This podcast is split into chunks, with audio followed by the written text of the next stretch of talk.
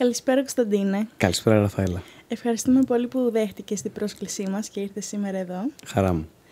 Θα ήθελα να σε ρωτήσω ως πρώτη ερώτηση πώς ξεκίνησε η ενασχόλησή σου με το θέατρο; Αυτή είναι πάντα μια δύσκολη ερώτηση και παρατηρώ ότι επειδή είναι μια πολύ συχνή ερώτηση που δέχομαι ε, ότι όσο περνάνε τα χρόνια η απάντηση κάπως μεταβάλλεται. Ε, εντάξει, τα γεγονότα παραμένουν ότι μέχρι να τελειώσω το σχολείο δεν είχα καμία σχέση με το θέατρο. Δεν πήγαινα καν να δω θέατρο ε, ως μαθητής. Ε, μου άρεσε πολύ το σινεμά ε, και θαύμαζα πάρα πολύ τους ηθοποιούς του κινηματογράφου. Ε, και κάπως νομίζω με, ε, μέσω και της αφόρητης πίεσης των Πανελληνίων γιατί για κάποιο λόγο είχα βάλει τον εαυτό μου ε, στη διαδικασία αιμονικής μελέτης για να περάσω στη νομική για κάποιο λόγο. Στη νομική; Για κάποιο λόγο ναι. Ε, ε, άρεσαν πολύ στη γιαγιά μου τα δικαστικά δράματα. Θεός χωρέστη. Της άρεσαν πολύ τα δικαστικά δράματα και βλέπαμε πάρα πολύ ταινίες σπίτι με δικηγόρους, δικαστές, με αυτούς τους ατέλειωτους μονολόγους, τους συγκινητικούς που κάνανε δικηγόροι και αυτά που νομίζω πάλι η νομική μου άρεσε μέσω της υποκριτικής. Αυτό ήθελα να πω ότι συγχαίονται αυτά τα δύο που μας περιγράφεις. Ναι, ναι. Και κάποια στιγμή ήρθε σαν επιφύτηση λίγο, δηλαδή το θυμάμαι ακόμη γύρω στα Χριστούγεννα της τρίτης Λυκείου. Πραγματικά σαν επιφύτηση, δηλαδή δεν είχα καταλάβει τις εσωτερικές διαδικασίες που με οδήγησαν σε αυτό. Ε, αλλά ήρθε σαν απόφαση μέσα μου, ότι τι κάνεις τώρα ας πούμε, γιατί τόσο πολύ για να γίνεις δικηγόρος. Τι... Βρισκόμουν στην πολιτική μου διαμόρφωση, της πολιτικής μου συνείδησης εκείνη την περίοδο πολύ στα κόκκινα που λέμε. Ε, οπότε ήρθε σαν απόφαση συνειδητή από το πουθενά. Ότι θα συμβιβαζόσουν αν έκανες αυτή την απόφαση. Δεν, δεν μου άρεσε καν. Δεν ξέρω για ποιο λόγο. Δηλαδή είχα πει στον εαυτό μου. Νομίζω καμιά φορά... ότι πολλά παιδιά πέφτουν ε, σε αυτό το τρυπάκι πια. Γιατρός, δικηγόρος, επειδή η κοινωνία ναι. το έχει πολύ ψηλά. Δυστυχώς ναι. Και εγώ μεγάλωσα και σε μια εποχή που ε, δεν υπήρχε κρίση. Δεν φαινόταν κάπου στον ορίζοντα. Ε, εγώ τελείωσα το σχολείο το 2007. Πολύ τυχερός. δηλαδή βγήκα κατευθείαν στο μάτι του κυκλώνα. Με το που βγήκα, τελείωσα το σχολείο, άρχισα καταρρέει η Ελλάδα. Και η Ευρώπη δηλαδή. Ε... Και πήγες να σπουδάσεις σε, ένα... σε μια δερματική σχολή. Ναι, ναι, τελικά πήρα αυτή την απόφαση. Ε, εντάξει, όπως όλοι οι γονείς, οι γονείς μου δεν, δεν ήθελαν καθόλου. Ε, και είχαν μια στάση απέναντί μου του τύπου «ΟΚ, αν αυτό θέλεις, βρες και τον τρόπο να το κάνεις». Το οποίο ήταν λίγο, μπορεί να ήταν λίγο σκληρό, να ακούγεται λίγο σκληρό ε, ίσως, αλλά εμένα με βοήθησε πολύ να καταλάβω και ότι το θέλω Γιατί ε, έδωσε εξετάσει στο Εθνικό Θέατρο, δεν με πήρανε. Ε, με πήραν στο Θέατρο Τέχνης. Το οποίο όμως ε, έπρεπε κάπως να το πληρώνω. Ε, οπότε αναγκαζόμουν να δουλεύω παράλληλα. Με αποτέλεσμα να καταλάβω στο πετσί μου πόσο πολύ το θέλω αυτό το πράγμα, γιατί ήταν και 10 ώρες την ημέρα η δραματική σχολή. Και βάλε άλλες 8 ώρες δουλειά, δηλαδή κοιμόμουν 5 ώρες την ημέρα.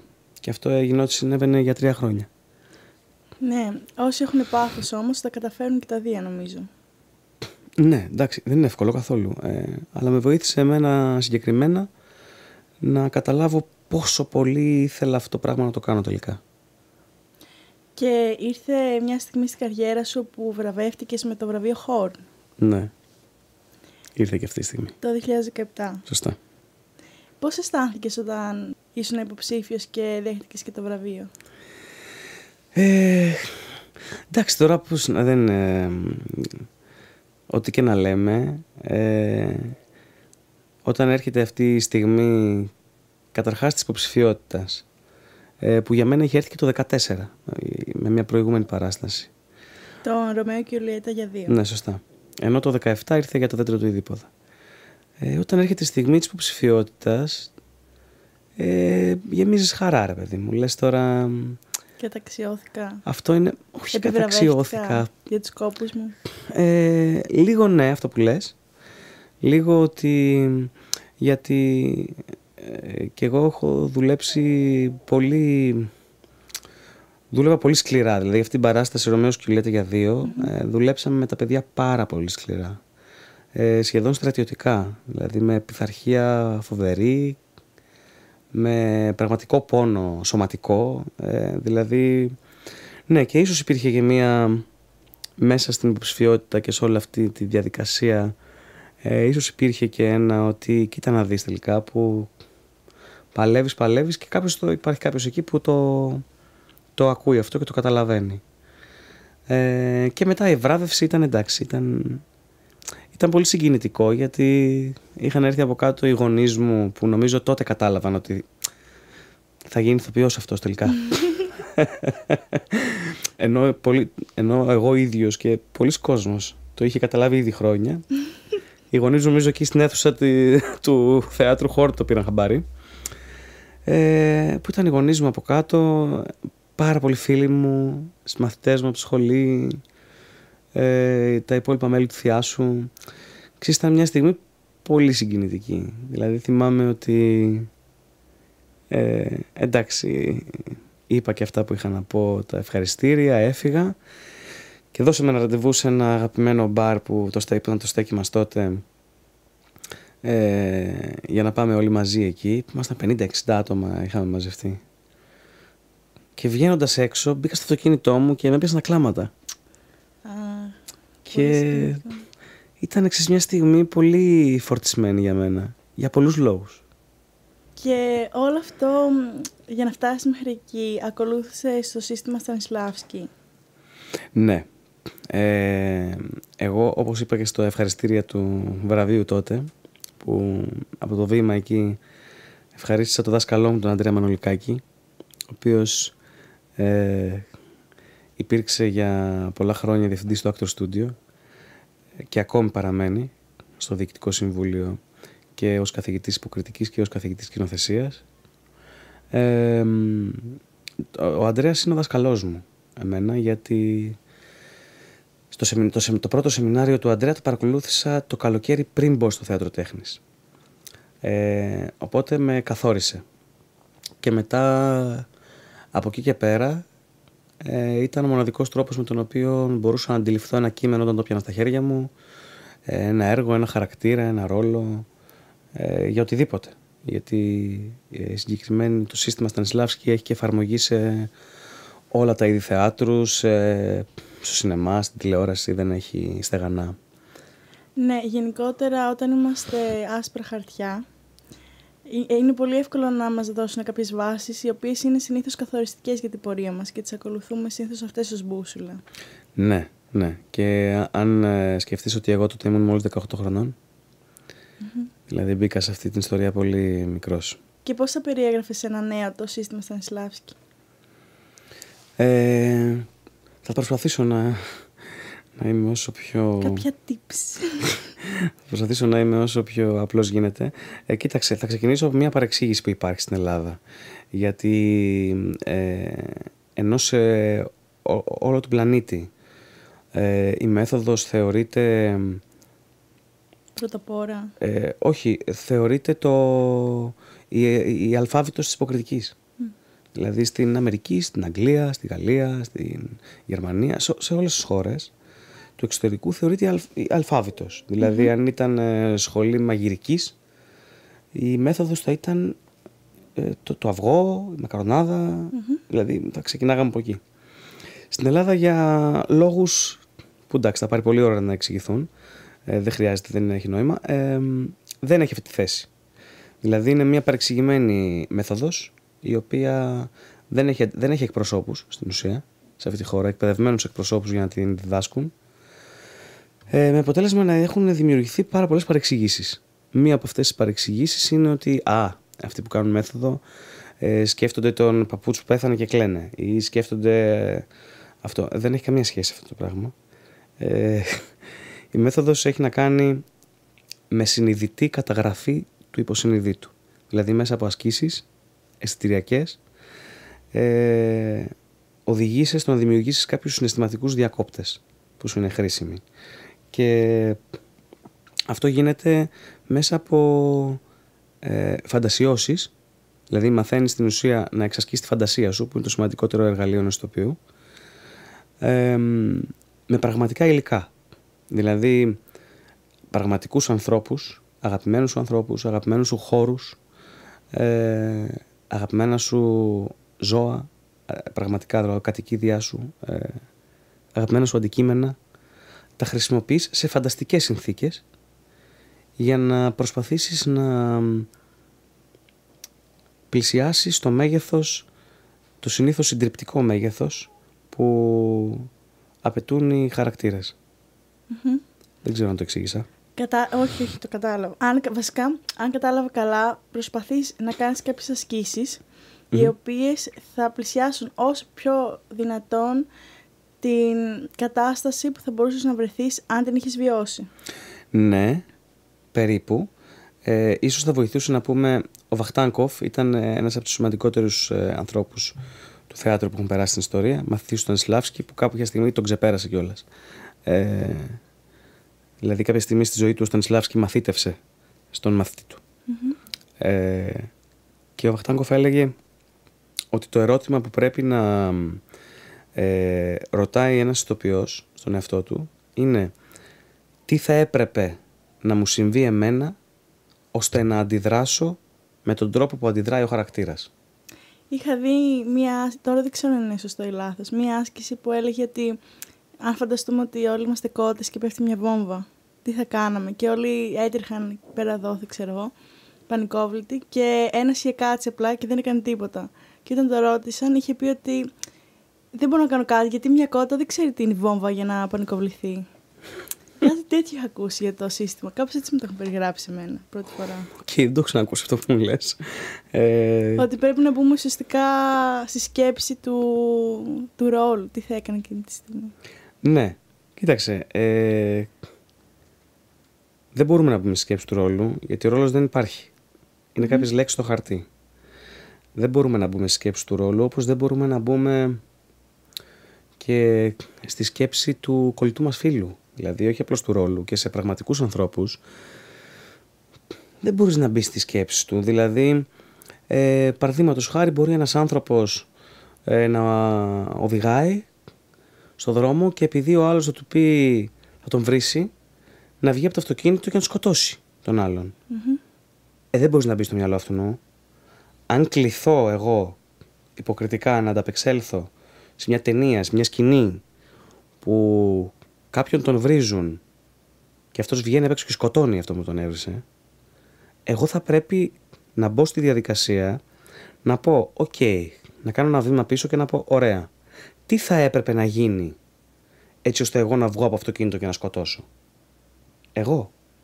Δηλαδή μόνο μέσα από το, από το δικό μου κριτήριο μπορώ να καταλάβω. Αποδομείς δηλαδή όλη τη σκηνή, όλη την... Όχι, δεν το αποδομώ, κάνω αυτή την ερώτηση. Λέω ρε παιδί μου, OK, okay, ωραία, ας κάνω τώρα μία... Ας δημιουργήσω μια φαντασίωση που θα μπορούσε να οδηγήσει το δικό μου νευρικό σύστημα στο να σκοτώσει έναν άνθρωπο μέσα στον δρόμο. Α, πρέπει, κατάλαβα. Πρέπει να ψάξω να βρω λοιπόν τι είναι αυτό. Απαιτεί έρευνα, έτσι, δεν είναι και εσύ τώρα παραδίδεις και κάποια σεμινάρια. Ουσιαστικά mm-hmm. έχεις πάρει το ρόλο του δασκάλου. Ναι.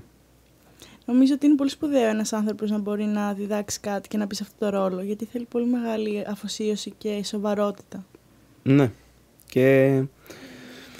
Ε, εντάξει, εγώ δεν θα μιλήσω για τον εαυτό μου, θα με κρίνουν οι μαθές με μένα. Ε, αλλά γενικά παρατηρείται ένα φαινόμενο στην Ελλάδα ε, αρκετά δυσάρεστο ε, άνθρωποι οι οποίοι διδάσκουν ειδικά τέχνες ε, και ακόμη πιο ειδικά την υποκριτική τέχνη δεν έχουν καμία παιδαγωγική αντίληψη και καμία παιδαγωγική εκπαίδευση. Και άντε την εκπαίδευση, την παιδαγωγική, που είναι και λίγο ανέκδοτο στην Ελλάδα, ε, να την παραβλέψουμε. Αλλά δεν μπορείς να μην έχεις μια παιδαγωγική αντίληψη. Ε, δεν μπορείς να προσβάλλεις τους μαθητές, δεν μπορείς να δημιουργήσεις κλίμα ε, αθέμητου ανταγωνισμού, δεν μπορείς να έχεις αγαπημένους μαθητές και μαθητές παραπεταμένους. Ε, δεν μπορείς ως καθηγητής ε, να προβάλλεις στοιχεία της προσωπικότητάς σου ε, με τόση ένταση και δύναμη που να αποξενώνεις κάποιους μαθητές. Ε, και όλα αυτά τα φαινόμενα δυστυχώς στην Ελλάδα υπάρχουν. Και υπάρχουν ε, ε, παντού και ε, είναι πολύ δυσάρεστο αυτό διότι δεν είναι δυσάρεστο, είναι εγκληματικό κατά τη γνώμη μου.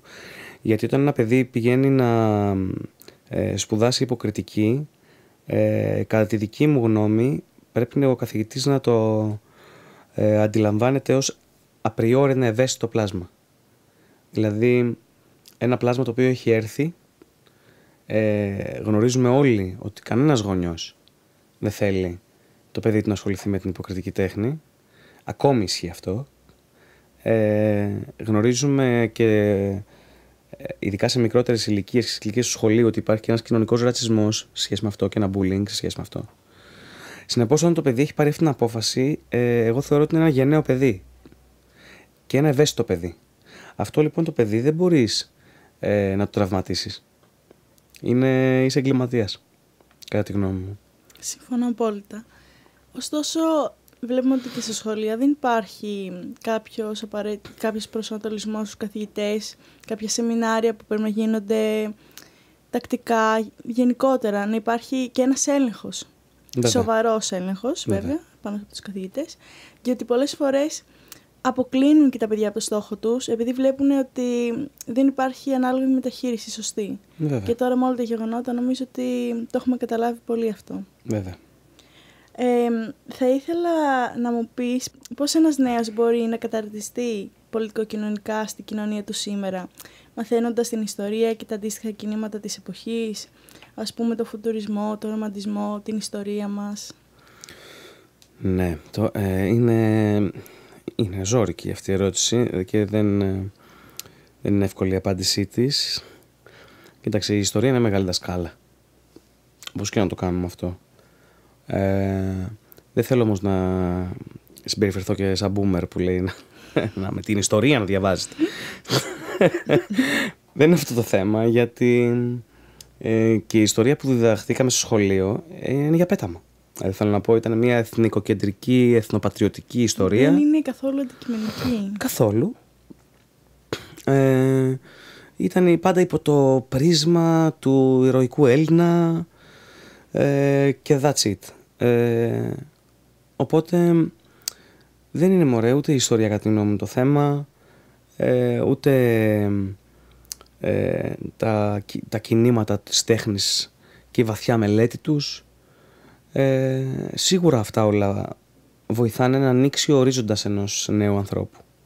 Όταν ένας νέος άνθρωπος πηγαίνει στο σινεμά και ψάχνει και βρίσκει και πιο παλιές ταινίες στο σινεμά όταν πηγαίνει στο θέατρο, όταν διαβάζει λογοτεχνία, ποίηση. Εντάξει, να διαβάσει ο νέος άνθρωπος ιστορία θα πρέπει να το θέλει και θα πρέπει να ε, περάσουν και κάποια χρόνια. Δηλαδή, ε, θα πρέπει να του γεννηθεί η ανάγκη να διαβάσει ιστορία και για να του γεννηθεί η ανάγκη να διαβάσει ιστορία θα πρέπει να διαβάσει και άλλα πράγματα πρώτα που θα του αρέσουν πολύ. Οπότε για μένα αυτή είναι, ο δρόμος αυτός είναι. Να βρίσκουν οι άνθρωποι τι τους εμπνέει τι τους αρέσει και να το ακολουθούν. Τώρα η διαμόρφωση της κοινωνικοπολιτικής συνείδησης ε, έχει να κάνει και με πιο βαθιά χαρακτηριστικά του ανθρώπου.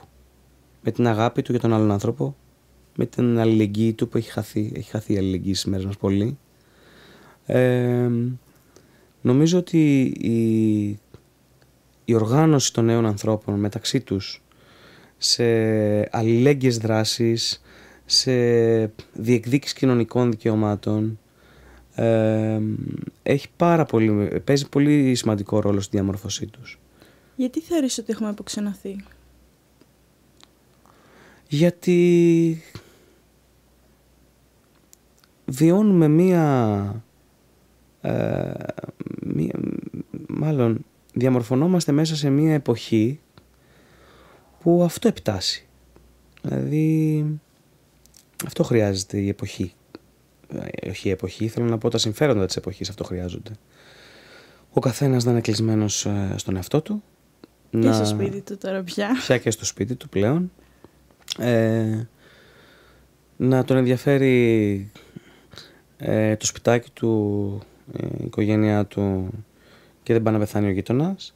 Δηλαδή, ο, μας οδηγεί από τα 90s και μετά και από πριν, αλλά εκεί έγινε το ε, μεγάλο μπαμ κατά τη γνώμη μου, από τα τέλη 80s και μετά.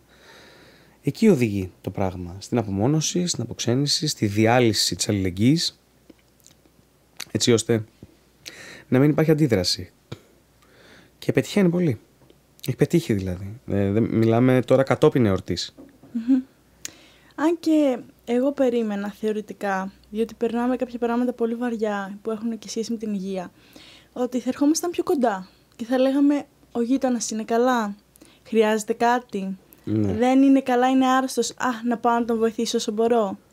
Ενώ βλέπω το αντίθετο, να πω την αλήθεια. Ναι, ναι. Ε, ο κανόνας δυστυχώς είναι το αντίθετο. Δυστυχώς. Υπάρχουν λαμπέρες εξαιρέσεις. Ε, αλλά δυστυχώς ο κανόνας είναι το αντίθετο.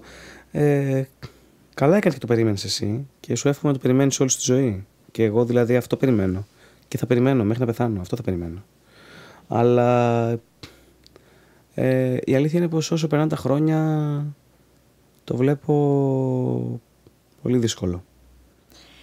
Μια που ανέφερες πριν για να πηγαίνουμε στο θέατρο και να διαβάζουμε, δεν νομίζω ότι τώρα πια πηγαίνουν πολλά άτομα στο θέατρο. Ειδικά καλά τώρα με το κορονοϊό εννοείται ότι καλά, ναι, το αποφεύγουν και πιο πολύ από ό,τι πριν.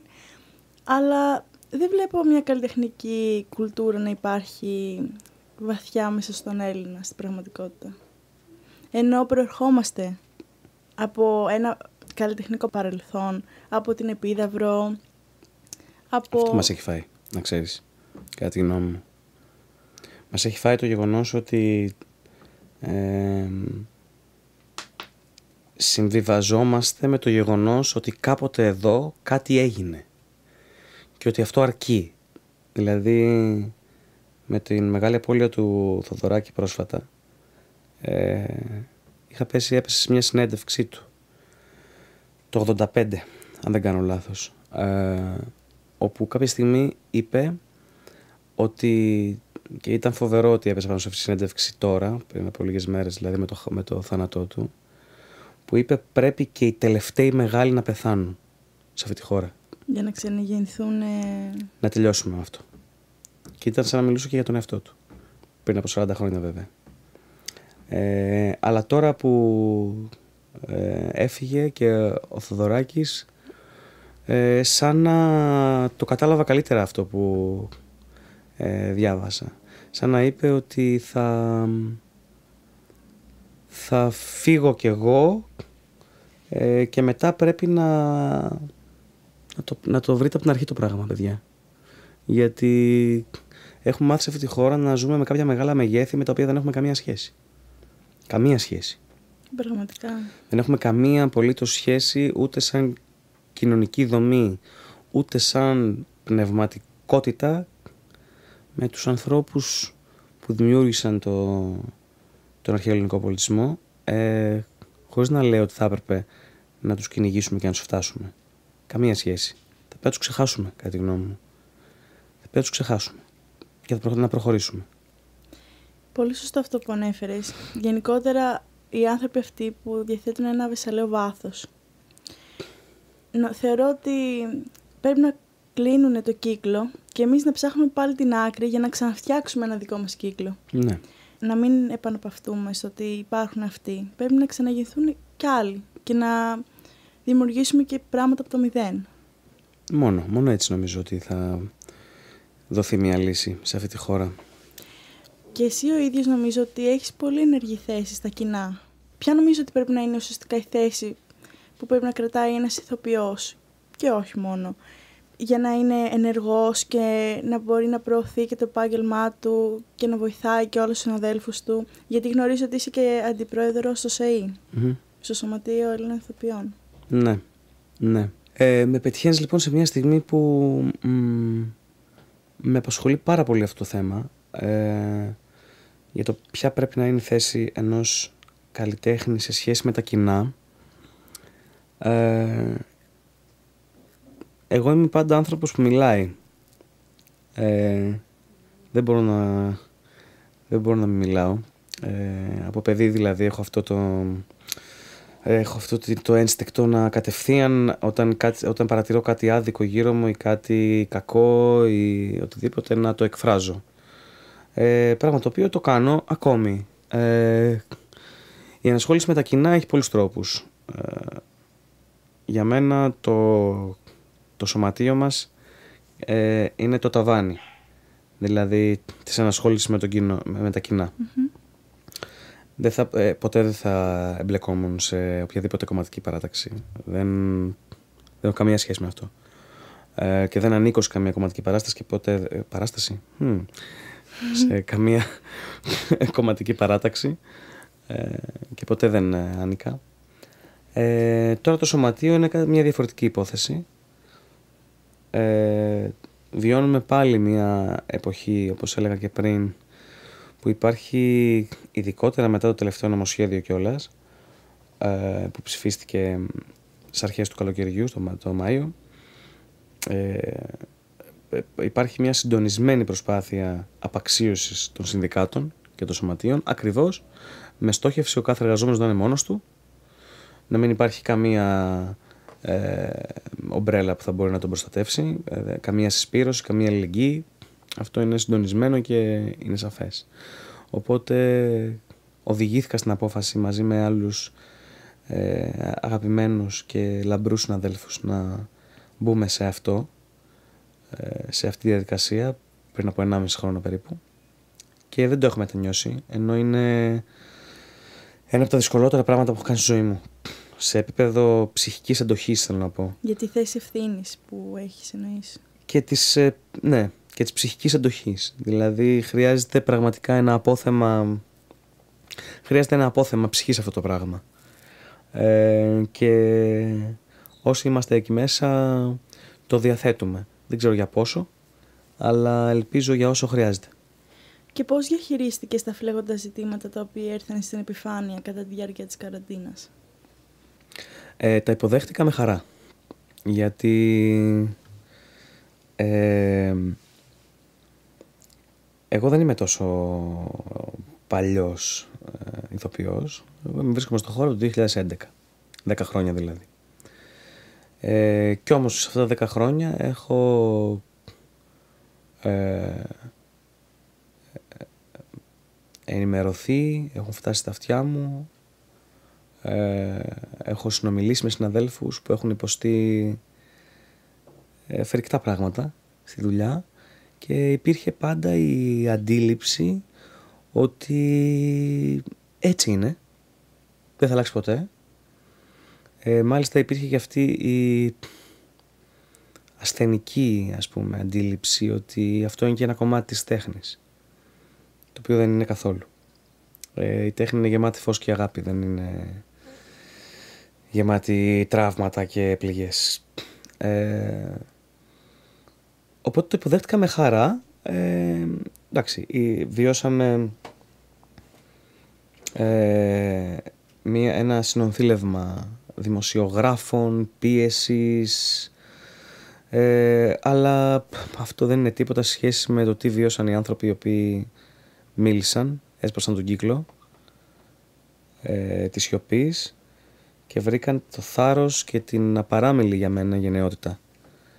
Να βγουν και να μιλήσουν μπροστά σε αυτή την κοινωνία, την ελληνική κοινωνία, την αγκυλωμένη στα 50's περίπου ηθικά κοινωνία, ε, την κοινωνία η οποία ε, σε ένα στριπτικό της ποσοστό ε, δικαιώνει ε, ηθικά ε, τον εγκληματία, το θήτη, τον άντρα, σε μια κοινωνία που η πατριαρχία διαλύει τα πάντα, ε, σε μια κοινωνία όπου το, τα έμφυλα ζητήματα ταυτότητας είναι αστείο, τα δικαιώματα της ε, LGBTQ κοινότητας για τη συντριπτική πλειοψηφία των ανθρώπων που ζουν σε αυτή τη χώρα είναι ένα αστείο.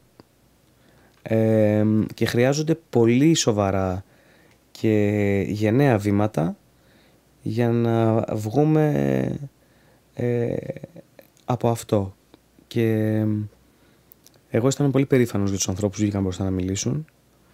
Θεωρώ ότι ε, οι λευκοί, straight, άντρες δεν πρέπει να μιλάνε αυτή την περίοδο. Ε, ανάμεσά τους και εγώ δεν πολύ μιλάω κι εγώ.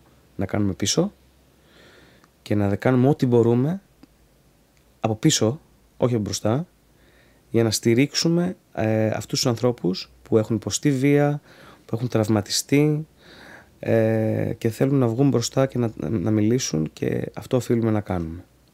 Συμφωνώ απόλυτα και γενικότερα ότι ό,τι συμβαίνει πρέπει να βγαίνουμε και να το λέμε. Και παιδί από το δημοτικό που περνάει δύσκολα και από το λύκειο και οι μεγαλύτεροι άνθρωποι και από το παρελθόν θα πρέπει να τα βγαίνουμε και να τα λέμε γιατί μόνο έτσι θα εξελιχθούμε. Δεν πρέπει να κάνουμε αφαισία αμαρτιών ή να αποποιούμαστε των ευθυνών. Φυσικά όχι. Φυσικά όχι. Απλώς ε, ε, το πρέπει, ξέρεις, να βγαίνουν να τα, να τα λένε. Ε, το ξέρω ότι δεν ήταν καθόλου αυτή η πρόθεσή σου, αλλά επειδή το έχουμε ακούσει κιόλας από περιπτώσεις ε, που ήταν άλλες προθέσεις, ε, είναι πάρα πολύ δύσκολο. Και ε, αυτό το θλιβερό γιατί τώρα, που ακούσαμε συχνά να περιφέρεται, ε, έχει να κάνει με αυτή, αυτή περίπου τη διαδικασία. Ε, να βγει να μιλήσει κάποιος όταν υπάρχει κάποιος να τον ακούσει.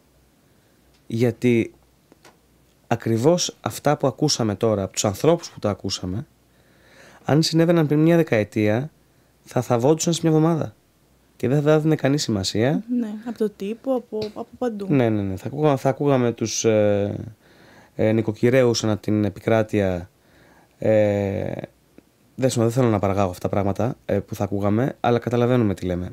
Θέλω να πω και αυτοί που μας ακούν καταλαβαίνουν ότι τουλάχιστον πλέον υπάρχει μία μερίδα σημαντική, αλλά μικρή ακόμη, ανθρώπων που είναι εκεί να ακούσει, να στηρίξει, να δείξει την αλληλεγγύη του.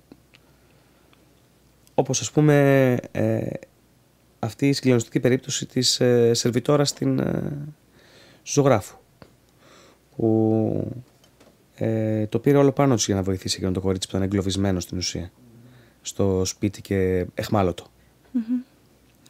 Ναι, και γενικότερα νομίζω και όσοι είναι γύρω από τους ανθρώπους οι οποίοι βιώνουν αυτά τα πράγματα έχουν και εκείνοι παρόμοιες ευθύνες. και πρέπει να βγαίνουν και να βοηθάνε όσο μπορούν.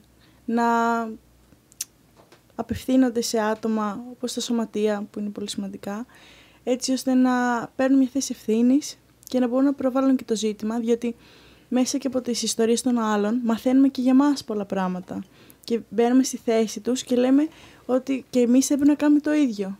Την ίδια στάση πρέπει να κρατήσουμε. Οπότε είναι πολύ σημαντικό να παρατηρούμε κιόλας. Βέβαια. Βέβαια. Τώρα να αλλάξω λίγο το θέμα. Να πάω σε κάτι πιο προσωπικό όσον αφορά τις παραστάσεις στις οποίες έχει συμμετάσχει όπως σε ιστορικούς χώρους της επιδαυρου Θα ήθελες να μας περιγράψεις το συνέστημα όταν είσαι πάνω στη σκηνή και βλέπεις όλα αυτά τα φώτα, όλους αυτούς τους θεατές; ε, εντάξει, δεν υπάρχει πιο... Ε, πώς να το πω... Συναρπαστικό πράγμα από το να βρίσκεσαι στη σκηνή της Επιδαύρου νομίζω. Ε, και έχω την τύχη να βρεθώ και σε άλλα αρχαία θέατρα ε, και σε διάφορα θέατρα και ανά τον κόσμο. Αλλά έχει κάτι μαγικό αυτό το θέατρο. Ε, δεν θα ξεχάσω ποτέ νομίζω ε, το 2016 που βρισκόμασταν εκεί με τους όρνηθες ε, του Νίκου Καραθάνου σκηνοθεσία του Νίκου όπου εμείς βγαίναμε στη σκηνή τα πουλιά βγαίναμε στη σκηνή περίπου 20 λεπτά μετά την έναρξη της παράστασης ε, όλοι μαζί. Και ερχόμασταν από πίσω πίσω από τα πεύκα. Και δεν θα ξεχάσω ποτέ γιατί ήταν sold out την επίδαυρο, η επίδαυρος εκείνη την Παρασκευή, την πρώτη μας παράσταση. Ε, δηλαδή 13-13.500 άνθρωποι. Δεν δεν θα ξεχάσω ποτέ γιατί είχα, είχαμε ο καθένας από ένα δέντρο στην πλάτη και πηγαίναμε, πηγαίναμε και όσο είχα το δέντρο στην πλάτη δεν κοίταζα. Δεν κοίταζα τον κόσμο, πήγαινα, πήγαινα, πήγαινα, πήγαινα. Και κάποια στιγμή βάλα, βάζαμε σε ένα νησάκι που είχαμε τα δέντρα και βγαίναμε μετά στην ε, σκηνή να τραγουδήσουμε το πρώτο χωρικό, την Πάροδο ας πούμε. Και με το που κοίταξα τον κόσμο ήταν σαν ε, ε, πάνω ψηλά χανόντουσαν. Γιατί δεν τους έβλεπες. Πήγαινε ο κόσμος μέχρι πάνω πάνω τα δέντρα και από τα φώτα ε, έβλεπες ξέρω εγώ τις πρώτες 20-30 σειρές αλλά χανόταν και αισθανόσουν ότι ο κόσμος πάει για, για πάντα προς τα προς τον ουρανό ότι φτάνει. Ε, μου κόπηκαν τα γόνατα. ε, το λέω με, ε, για να περιγράψω το μέγεθος της στιγμής, δηλαδή εκείνης, πραγματικά μου κόπηκαν τα γόνατα. Δηλαδή αισθάνθηκα ότι θα πέσω κάτω. Δεν έπεσε, ευτυχώς δεν ξεφτυλίστηκα. Αλλά ναι, ε, και είναι ένα πολύ ζεστό θέατρο. Πάρα πολύ. Δηλαδή... Που άρχισε να αγχώνουμε κι εγώ τώρα που το φαντάστηκα. όχι, όχι, εντάξει, μην αγχώνεσαι, γιατί θα σου πω έχει κάτι παράδοξο αυτό το θέατρο. Ενώ όταν είσαι από τη σκηνή σου φαίνεται μνημειώδες τεράστιο, ε, όταν είσαι από τη σκηνή, λέω, όταν είσαι στα, στις κερκίδες, σου φαίνεται τεράστιο και χαοτικό, όταν είσαι στη σκηνή, ε, νομίζεις ότι είναι το πιο ζεστό θέατρο που έχεις πάει ποτέ και ότι είμαστε όλοι μια αγκαλιά. Αλήθεια. Είναι φανταστικό αυτό που συμβαίνει. Έχεις την αίσθηση ότι ακούγεσαι παντού, ότι, ότι βλέπεις, ε, τους βλέπεις όλους, σε βλέπουν όλοι. Είναι από τα πιο φιλικά θέατρα που υπάρχουν. Φανταστικό. Φανταστικό. Καλά και, και η αρχιτεκτονική έχει σχέση βέβαια με την ναι. ακουστική και όλα αυτά. Βέβαια. Ναι. Αλλά ναι, μεν είναι ο χώρος τη επιδαύρου στην Επίδευρο, αλλά έχεις ταξιδέψει νομίζω και στη Χιλή με τις ε, όρνηθες. Πρόλαβα. Ένα μήνα πριν κλείσει ο κορονοϊός. Ναι. Θέλω να μου πεις πώς είναι όταν το ακροατήριο δεν μιλάει την γλώσσα την αντίστοιχη, τη δικιά του αντιλαμβάνεται μέσω των σκηνικών, μέσω των κουστούμιών, μέσω των ρόλων και γενικότερα αυτό το feeling που πρέπει να δεχθεί. Ναι, με την έννοια ότι... Ε, καλά, ε, πέρα, πέρα από το γεγονός ότι ε, σε όσους παραστάσεις έχω κάνει στο εξωτερικό ε, υπάρχουν υπέρτιτλοι. Οπότε κάπως καταλαβαίνουν, αλλά δεν είναι μόνο αυτό, μωρέ. Είναι ε, ότι το θέατρο νομίζω ότι είναι παγκόσμιο. Δηλαδή, αν δεις ε, καλό ιαπωνικό θέατρο, χωρίς πότλους, χωρίς τίποτα, θα καταλάβεις τουλάχιστον ποιο είναι το ζήτημα. Θα καταλάβεις από τους ηθοποιούς τουλάχιστον ποιο είναι το συναισθηματικό ζήτημα. Δηλαδή, μία μάνα που κλαίει το παιδί της είναι παγκόσμιο πράγμα. Ένα ζευγάρι που χωρίζει και κλαίει είναι παγκόσμιο πράγμα. Μια παρέα που έχει μαζευτεί σε ένα τραπέζι, τσουγκράει τα ποτήρια και τραγουδάει και γελάει, είναι παγκόσμιο ζήτημα. Δηλαδή, γενικά η ψυχή και ο άνθρωπος είναι ένα παγκόσμιο ζήτημα το οποίο στο θέατρο οφείλει να είναι πρωταγωνιστικό. Άλλο τώρα δεν είναι πάντα, αλλά οφείλει να είναι. Είχα δει και εγώ μια παράσταση στην Ιταλία, τη Σαλόμη. Και αλήθεια σου λέω, τα καταλάβαινα σε πολύ μεγάλο βαθμό. Έτσι ώστε τώρα να λέω Αχ, την είχα δει στα τελικά στα ελληνικά. Μου έχει μείνει αυτό το feeling ότι ήταν πολύ οικείο. Ναι, ναι, ναι. Απίστευτο. Και εσύ νομίζω ότι είχες χρηματοδοτήσει τα δικά σου έργα και είχες γίνει ανερχόμενος παραγωγός και επιχειρηματίας σε μια φάση της ζωής σου. Ναι, δεν θα χρησιμοποιούσα τις λέξεις παραγωγός και επιχειρηματίας, δεν την δικαίωσα ποτέ. δεν είχα και στόχο ποτέ να σου πω την αλήθεια. Ε, Απλώς επειδή ε, είχαμε την ομάδα και οι παραστάσεις ήταν, ε, προέρχονταν από καθαρά δικό μας μόχθο και ε, μόχθο μηνών. Ε, κάπως πήραμε την απόφαση από πολύ νωρίς ότι αυτό το μόχθο δεν θα τον, ε, δεν θα τον χαρίσουμε σε κάποιο παραγωγό ε, για να τον εκμεταλλευτεί οικονομικά αυτός, θα τον εκμεταλλευτούμε οι ίδιοι. Ε, και αυτό είχε πολλά παρελκόμενα και πολλά κόστη και ψυχικά και οικονομικά φυσικά γιατί ε, πώς να το κάνουμε, ένας καλλιτέχνης οφείλει με έναν τρόπο να είναι και συγκεντρωμένος στην τέχνη του. ε, όταν μπλέκει με πολλά γύρω-γύρω αρχίζει, θέλει δεν θέλει, όσο και να μπορεί να στεγανοποιεί τα δύο παιδεία μεταξύ τους, ε, θέλει δεν θέλει παρασύρεται. Και γι' αυτό και εγώ το, το εγκατέλειψα λίγο αυτό το σπορ. γιατί έφτασα σε ένα σημείο, γιατί εμείς ε, εγώ με ε, τους άλλους δύο συνεργάτες ε, πήραμε ένα, και ένα θέατρο, ένα μεγάλο θέατρο, το οποίο το κρατήσαμε για τέσσερα χρόνια. Αλλά ε, εγώ κάποια στιγμή έχασα το λόγο που το έκανα αυτό. Γιατί, εντάξει ήμουν και πολύ νέος, δηλαδή το θέατρο το ανέλαβα 26 χρονών ε, και το άφησα 30 χρονών. Ε, μου έδωσε πάρα πολλά αυτή η εμπειρία και με βοηθάει και στο σωματείο που λέγαμε πριν πολύ, στην αντίληψη ε, δηλαδή, έχω πλέον μια πολύ καλή αντίληψη του τι σημαίνει θεατρική παραγωγή, τι σημαίνει ε, εργοδοσία, ε, ποια μπορεί να είναι τα σφάλματα της εργοδοσίας, τα πολύ σοβαρά. Ε, και ναι, έφτασα σε ένα σημείο μετά από τέσσερα χρόνια ε, ο κορονοϊός το έκλεισε το θέατρο στην ουσία αλλά και εγώ είχα φτάσει σε ένα σημείο που δεν καταλάβαινα για ποιο λόγο ε, παρενέβαινε στην τέχνη μου ένα ολόκληρο θέατρο το οποίο έπρεπε να συντηρηθεί από την τέχνη μου. Δεν το καταλάβαινα, οπότε ε, έκλεισε αυτός ο κύκλος που μου έδωσε πολλά, αλλά έκλεισε για μένα. Και με βοήθησε να καταλάβω κιόλας καλύτερα ότι ε, δεν χρειάζεται ο καλλιτέχνης και όχι δεν χρειάζεται, δεν πρέπει ο καλλιτέχνης να είναι manager του εαυτού του. Και σε αυτή τη χώρα δυστυχώς είμαστε όλοι manager του εαυτού μας.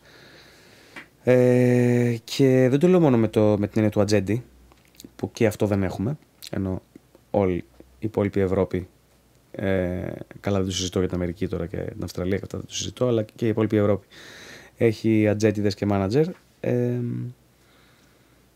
εμείς δεν έχουμε ούτε αυτό, αλλά δεν έχουμε ούτε ε, εξής κάποιους μηχανισμούς που να μην εμπλέκονται με την τέχνη μας. Δηλαδή, κάποιοι άνθρωποι να αναλαμβάνουν αυτά, να είναι η δουλειά τους αυτή.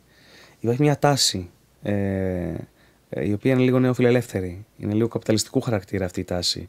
Ο καλλιτέχνης να εκπαιδεύεται για να γίνεται και manager του εαυτού του. Δεν το κατάλαβα γιατί. Ε, θέλω να πω, το μόνο που εξυπηρετεί αυτό είναι. Να αποσπά το καλλιτέχνη από το έργο του. Να αποσπά το καλλιτέχνη από το έργο του και να έχουμε ξαφνικά μια στρατιά από τεχνοκρατικούς καλλιτέχνες. Τι δουλειά έχουν καλλιτέχνες; Οι καλλιτέχνες, η δουλειά τους είναι να ονειρεύονται. Και βλέπω ότι και μέσα από τα social media που διαχειρίζεσαι, ότι γράφεις και κάποια δικά σου ποίηματα. ναι. Ναι. Ναι, γενικότερα είναι πολύ ενδιαφέρον αυτό το κομμάτι, γιατί είναι και μέρος της ψυχοθεραπείας αυτό, διότι γράφουμε τις σκέψεις μας και γενικότερα τα συναισθήματά μας τα αποτυπώνουμε με έναν ιδιαίτερο τρόπο. Ναι.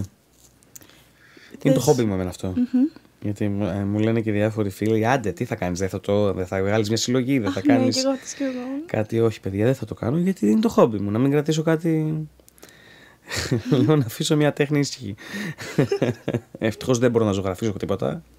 Οπότε αυτό το γλιτώσαμε. Δεν θα έχουμε πίνακες δηλαδή. Όχι πίνακες καθόλου. Μπορεί ο αδερφός μου μεγαλώνοντας. Είναι πολύ καλός. Ε, εικαστικά. Εγώ με τίποτα.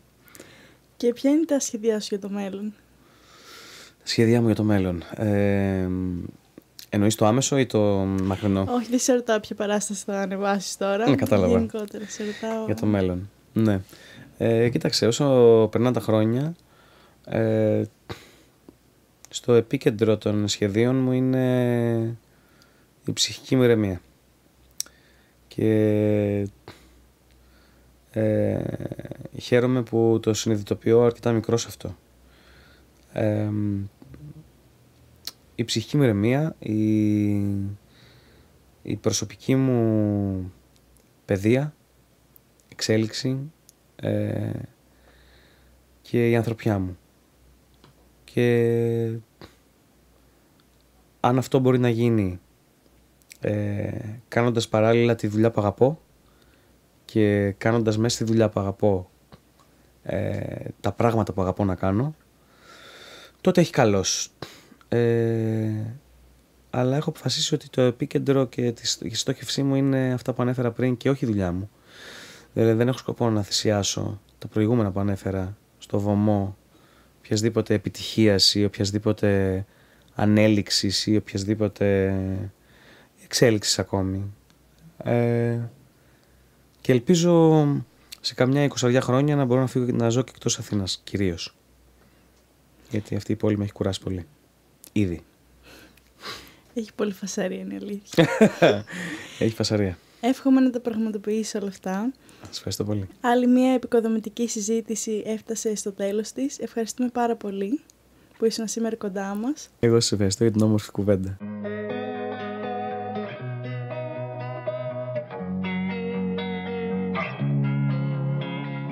Losing time, I'm fading fast. I just wanna make it last. Try to let go of the past. I close my eyes, embrace the blast. Sleepless nights and headaches stack. Restlessness to hell and back. What's my purpose? What do I grab? A slippery surface, a heart attack.